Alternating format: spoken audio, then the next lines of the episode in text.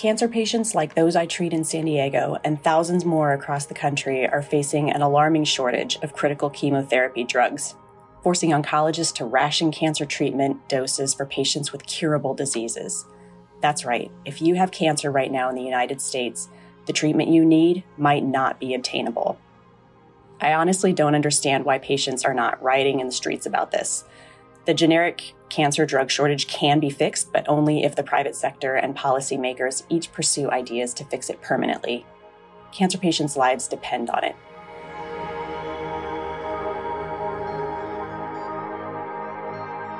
That was Kristen Rice, who is a medical oncologist treating patients at Medical Oncology Associates of San Diego. She was reading from her recent first opinion essay on generic cancer drug shortages. I'll bring you our conversation about the constant race to find the drugs her patients need after a quick break. I'm Jesse McQuarters, branded content editor for STAT. Recognizing the breadth and diversity of America's fifty-three million family caregivers, how can we better know and see these important unsung heroes? Lisa Wilson, head of Caregiver Advancement Strategy and Experience at UnitedHealthcare, offers insights. Family caregivers are a cornerstone of our health system, but it can be challenging to support them in the moments that matter. UnitedHealthcare is breaking down the barriers to identifying and engaging caregivers. For example, we're making it easy for caregivers to establish necessary HIPAA permissions and encouraging self-identification.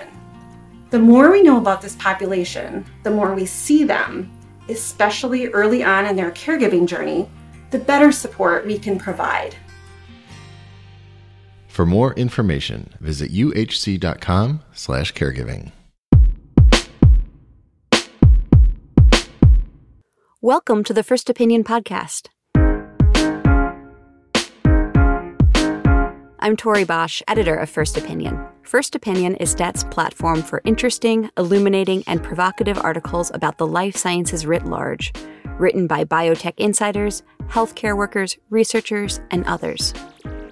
Kristen, welcome. Thanks for being here. Thanks for having me. So how long have you been an oncologist? I've been in practice for about twelve years now. And when did you first start noticing the shortages of the generic drugs that you use every day? I would say it's been going on, on and off for maybe the last five or six years, could be a little bit longer. But it's gotten worse recently, right? What's been going on in the past, what, six months? Or how long has it been really acute? It's been really bad for the past month, month and a half. Um, we are currently facing a critical shortage of both cisplatin and carboplatin, and it's never been this bad before. We have had shortages of different drugs on and off over the past several years, and it's stressful. You know, we do what we can um, to secure the doses that patients need. You know, we move things around, uh, and usually we're able to get through without any significant interruption to patients' treatment. But this shortage has been so severe that it's actually gotten to the point of having to ration care in a way that I don't think oncologists in the U S have ever had to do. I mean, that's so scary, you know, as someone who is not currently a cancer patient, but, you know, all of us could be any day. Um, you know, what is your day-to-day work life like as you try to navigate these shortages? Um, yeah, so in addition to what is usually a very busy day, we now are having to look, um, we usually sit down once a week and go through our chemo schedule and look at what our need is. Um, we used to only keep a few days worth of inventory on hand. You know, so we would be ordering chemo drugs as we needed them three to four days in advance. But since the shortage, we've really needed to look farther down the road. So now we're trying to look two, three weeks in the future and see what our need is so that we can adapt and do what we need to do to get patients their doses. Um, so we've been sitting down and running through a list of who's up for treatment in the coming weeks and making some decisions. Um, for some patients, if they're on what's called palliative chemotherapy, where um, our goal is just to control the cancer and hopefully manage the the symptoms and the distress that's caused by the cancer. Um, but cure isn't in the cards. Um, those patients, we feel a little bit more comfortable making some small dose reductions to try to spread the dose around. Or sometimes we can um, delay treatment by a week or so to maybe give us some more lead time to acquire drug. But patients who are undergoing treatment with curative intent, we don't have that kind of wiggle room. They have to be treated according to protocol, or we worry that they may not achieve the outcome that we want for them. And so those patients, some of them we've had to um, send elsewhere to get treatment.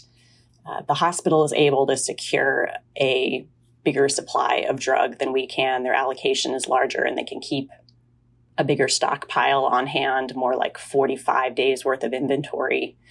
Um, so fortunately, our partner hospital has been able to absorb some of those patients and help us get them treated. Now, I imagine that as you're making these decisions, you are speaking with your patients about how the shortage is affecting their care. What are those conversations like for you? Oh, they're so stressful. Um, because the patients are already under a lot of stress. They're dealing with a cancer diagnosis and they're terrified. And the last thing they want to hear is that something that's critical to controlling their cancer might not be available. And we're wondering where the next dose is going to come from. It's an awful feeling. Um, and mine is the face that they see. So I feel responsible, even though I actually can't do anything about this. What is it that they want to know when you tell them that there are these shortages? What questions do they tend to have for you? They, they're curious why it's happening. And mostly they just want to know when it's over and when is life going to go back to normal? When can they stop worrying? And so I guess we haven't touched on this really quite yet, but why is this happening? What is the cause of this problem that you've seen sort of prop up occasionally over the past several years, but has really become acute in the past month? Well, I will start by saying that I'm learning about this as I go. Um, as a as an oncologist, my job is to understand the treatment of cancer, not all the nuts and bolts of, you know, how the sausage gets made, if you will. Yes. Um, but, but I'm trying to learn about how this process works.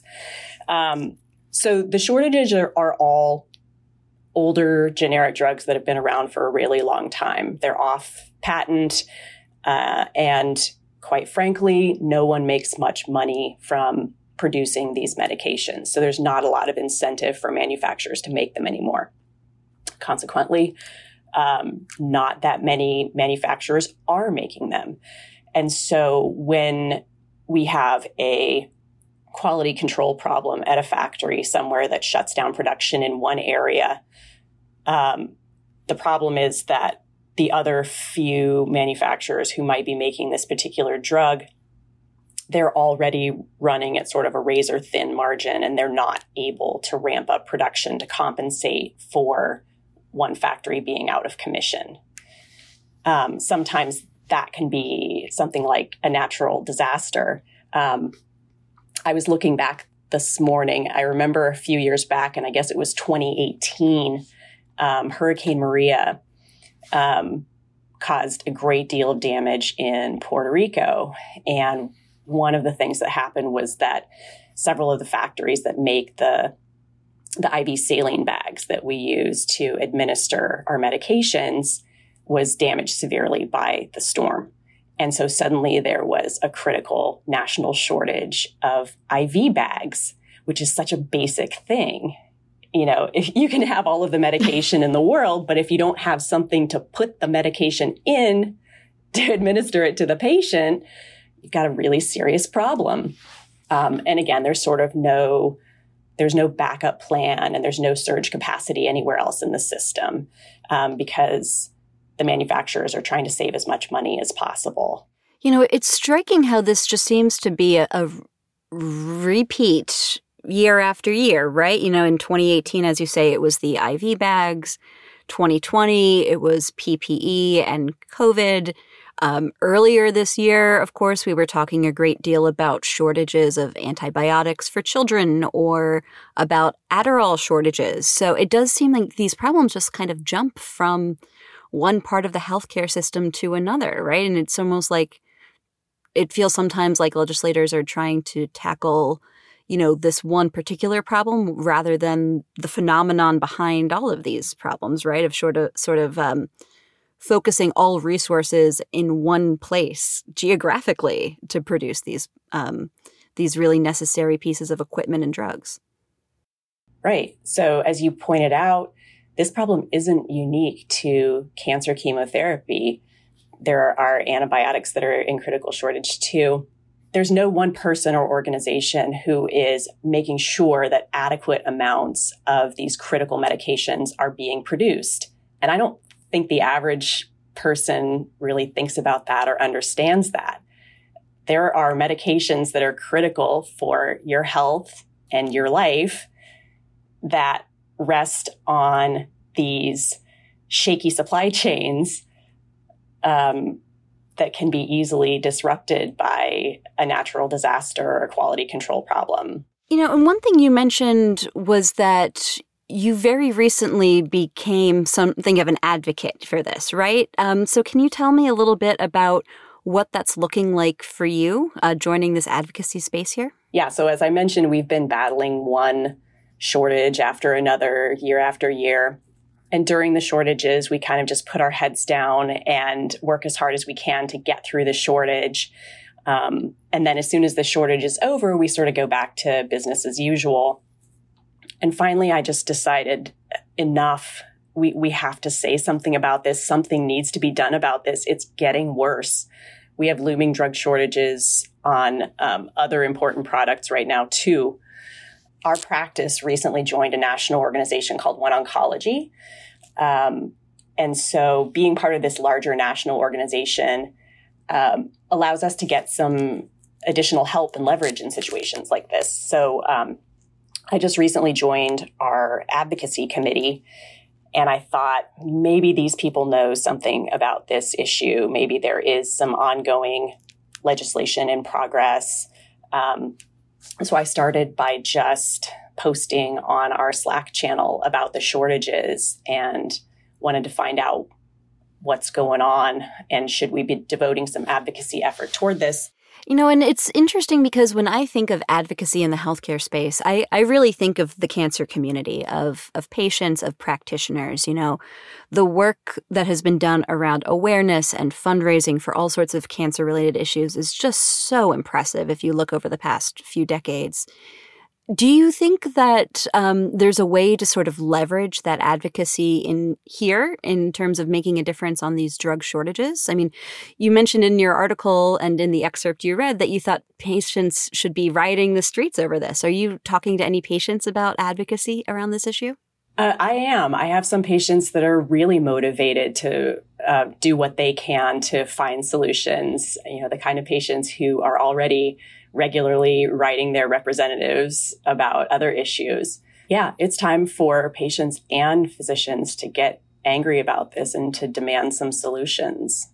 Which, of course, feels, you know, sort of unfair in so many ways, too. I mean, I know I asked, is there a way to bring patients in? But as you mentioned, your work is already so busy. These are patients who are already dealing with a scary diagnosis, you know, even one that's treatable or curable. So, you know, I wanted to talk a little bit about that kind of emotional burden. I mean, are are you doing okay, first of all, having to manage these conversations all day? I'm doing okay. And honestly, even though I'm I'm um, up late at night emailing and researching um, to, to do this, this advocacy is my outlet. And this, this helps me feel better. Feeling like I'm doing something about the problem helps me feel better about it. And how about your patients? I mean, you know, without going into to specifics that might violate privacy, I mean, what are, are they emotional when you tell them about this? Um, are they angry? How do they sort of respond besides sort of asking questions? Everybody handles the news really differently, um, very much like um, people handle the news of a cancer diagnosis very differently. Um, I think we as oncologists, we're sort of used to delivering bad news. I will say that um, as bad as things are here in California, we are learning that our colleagues on the East Coast are having an even more difficult time. I've heard from some of the practices there, the shortage is so severe that they're um, actually not able to treat any patient whose cancer is not curable, and that they've had to cut doses even on patients with curable diseases. So I can't even imagine the conversations that those people are having to have. As someone who lives on the East Coast with uh, with friends undergoing treatment, you know, that's just so scary to hear. Do you know why it seems to be worse on the East Coast than the West Coast? I don't. I have theories about it. I think there may just be um, a larger concentration of oncology practices on the East Coast, but I don't know that for sure. Oh, that makes sense. Um, you know, has there been much discussion about potential disparities um, with the shortage? You know, are, are patients who are not as well off, you know, facing a harder time with shortages? Or, or in what way are, are you maybe seeing disparities play out here? There are a lot of areas where disparities in healthcare affect cancer patients. This one's pretty equal opportunity. Mm-hmm. Um, you know, this is a shortage of a drug that that costs like six dollars a dose. Um, it's it's very inexpensive. Um, where patients with um, fewer financial resources or Um, who are un- uninsured or underinsured run into trouble is often with the newer, much more expensive medications. Um, our professional societies have provided us with some guidelines for how to ration the available drug to make sure that the distribution is as equitable as possible. So that also helps a little bit with the moral distress, because at least mm-hmm. we don't feel like we're making those decisions entirely on our own. I'm just sort of curious, if you were talking to someone, to a, a legislator, about what changes need to be made, what are the sort of really practical things that could be happening both short-term and long-term to kind of address this sort of shortage? You know, I'm not sure I know enough about the issue to really propose good solutions. Um, and I know that some of the solutions are not going to be appealing to some. So one of the major challenges in oncology is that as new and better drugs are coming onto the market, they are increasingly expensive. And there's a huge effort, which is absolutely necessary, to try to figure out a way to control the cost of cancer care, which is just exploding. Um, so there's a lot of work going on at trying to figure out how to rein in some of those costs. But uh, one of the unintended consequences of that is that um, reducing drug manufacturers' profits may even further disincentivize them to produce these cheaper medications that they earn little or no money on. So we have to figure out another way to make sure that those critical medications are getting produced. Do we subsidize or somehow financially incentivize them to produce the minimum amount of medication that we need? Um, or do we provide some other type of incentive? That's one solution that's been floated. Um, I think some places the government just takes over managing the production of critical medications. That's something that would be probably a pretty hard sell here in the U S Are insurance companies playing any role here? You know, have you been able to work with them at all in, in finding alternatives, or are they sort of hands off on this kind of thing? I don't know that there's much insurance companies can do about this particular issue. Um, the problem here is just that old generic drugs are very inexpensive, um, and it's not profitable to produce them. So we, we simply have a problem of, of underproduction of these things. And um, I don't know that our payers can help much with that unless somehow the structure of how these are reimbursed changes. Right. Yeah. I mean, if they were to say, if you, you're saying it's, you know, six dollars for a particular treatment, if they offer eight, for instance, you know, just sort of like a, a high percentage offer might. But I don't know what I'm talking about here. So so that might not actually be a solution. Right. Um, and and I, I don't know what would be the best solution either. But we do need to find some way to make sure that adequate amounts of these critical medications are getting made consistently. And there does need to be a backup plan if something happens that interrupts the supply chain somewhere. Absolutely. And is there anything else that you would like listeners to know about this issue? I think another thing to think about, um, particularly to those who may be more sensitive to what we're asking of the drug manufacturers who are trying to trying to turn a profit and trying to make a living, um, is that one of the unintended consequences of shortage of cheaper generic drugs is that this is going to drive up healthcare costs, because we're going to be forced to use more of the newer, more expensive drugs. Um, and unfortunately, that's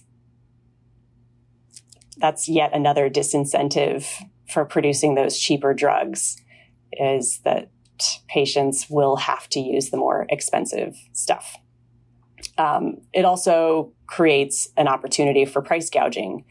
So when there's a shortage of a medication that's usually very inexpensive, then suppliers can start to charge more for it. Yes, we have a little bit, but this week you're going to pay twelve thousand dollars for it. Um, so that's an important thing to recognize, too, that's going on. Oh, that's terrifying. Doctor Kristen Rice, thank you so much for joining me today. Thanks so much for having me. I'm just so happy that people are listening and starting to generate some conversation about this.